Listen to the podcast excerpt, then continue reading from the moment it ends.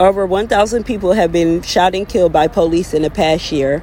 I'm here in Oakland on Lakeshore Boulevard, and here are some of the names Willie McCoy, Tamir Rice, Rekia Boyd, Freddie Gray, Kayla Moore, George Floyd, Ramarley Graham, Deborah Danner, Valerie Munique Alvarado, Natasha McKenna, Stephon Clark, Jesus Huerta, Errol Chang, Walter Scott, Botham Jean, Jessica Hernandez, Kelly Thomas, Korryn Gaines, Antonio Montez, James Greer, Eric Garner, Jamil Robertson, Gregory Hill Jr., Cruz Velasquez, Walter Scott,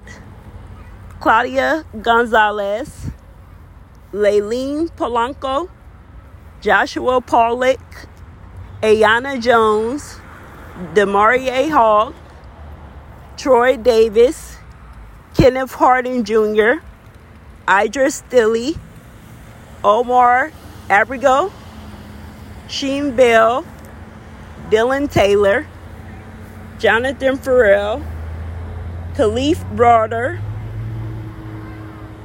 Zachary Hills, Alan Blueford, Mario Woods, Philando Castile, Tyrone West, Andy Lopez, Felipe Alonso, O'Shaine Evans, Antonio Lopez, Yanira Serrano, Eric Salgado, Meagan Hockaday, Mario Martinez, Alton Sterling, Elijah McClain, Breonna Taylor, Tony Timpa, David McAdy, Paul Castaway,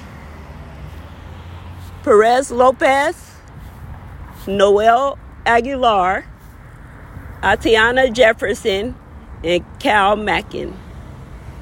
Those are just some of the people that have been murdered by the police within the past year. I'm wondering on my podcast today how much is enough?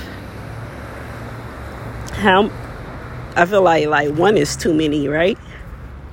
I don't know. I have a 3-year-old African American son myself, and I'm wondering when does he turn from cute to being a threat? Like, how are there, I don't know, how are there so many injustices? This is just my first podcast. One of the topics that I wanted to start with.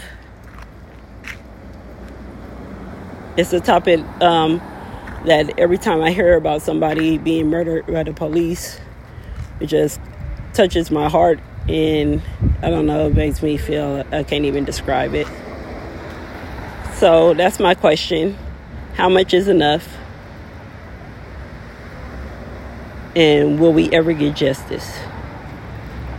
I feel like we've been fighting the same fight for years. And there's um, not enough being done to stop it. But hey, I'm gonna let y'all go on that note. It's me, Dejanay Curry, and this is gonna be my podcast.